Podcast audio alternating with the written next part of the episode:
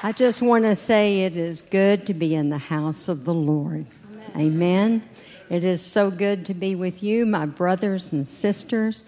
Um, I have slept all day and thought all day I cannot wait to get to worship with you to God Almighty.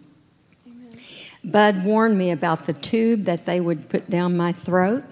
So if I'm a little scratchy, that's why, because Bud was right for once in his life. Uh, but it's just so great to be with you. I, I want to say a word of thanks, uh, but but more than that, I want to share with you just a thought.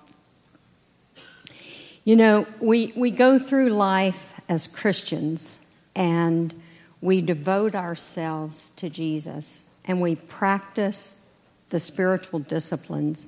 We read the Word.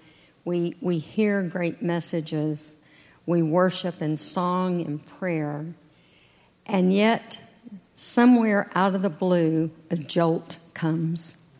And it came to me a couple of weeks ago when the doctor said, I think this is cancer. It came from nowhere. And at the time, uh, my body, my flesh reacted. My emotions were out of control. I could not stop crying. I couldn't talk about it. I couldn't tell anybody.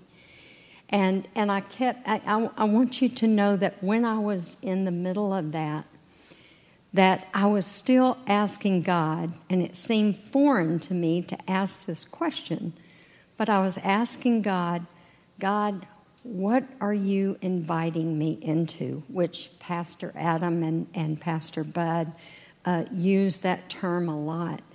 And at, my emotions were such to the point where it just seemed frivolous to ask that question. And what I realized through the process of this, and Sid shared with you last week that I told him I cannot be alone. And I couldn't. He would say, I need to go to Home Depot. I said, I want to go to Home Depot. He said, I want to go to AutoZone. I want to go to AutoZone. I need some wipers or something. But for three days, we were together, and I was reacting to this news with my flesh. But that does not indicate that inner being, that spiritual soul deep inside me of, of who I am in Christ. And little by little, as the tears subsided, God was able to speak to me in that deep, deep spot. I fought all last week because I did not want to preach last Saturday. And God and I had lots of talks about it. But it just wasn't convenient to invite somebody else in because Pastor Adam was gone. And so I just talked to God about it and toward the end of the week, God gave me a peace. And He gave me the courage, and it came out of not out of the flesh, but that deep inner relationship that I have with Him. The Holy Spirit really spoke through me last week. That was not me. I know my lips were moving, but that was not me. That was God. And how He reached out to me through you guys was just such a spiritual thing.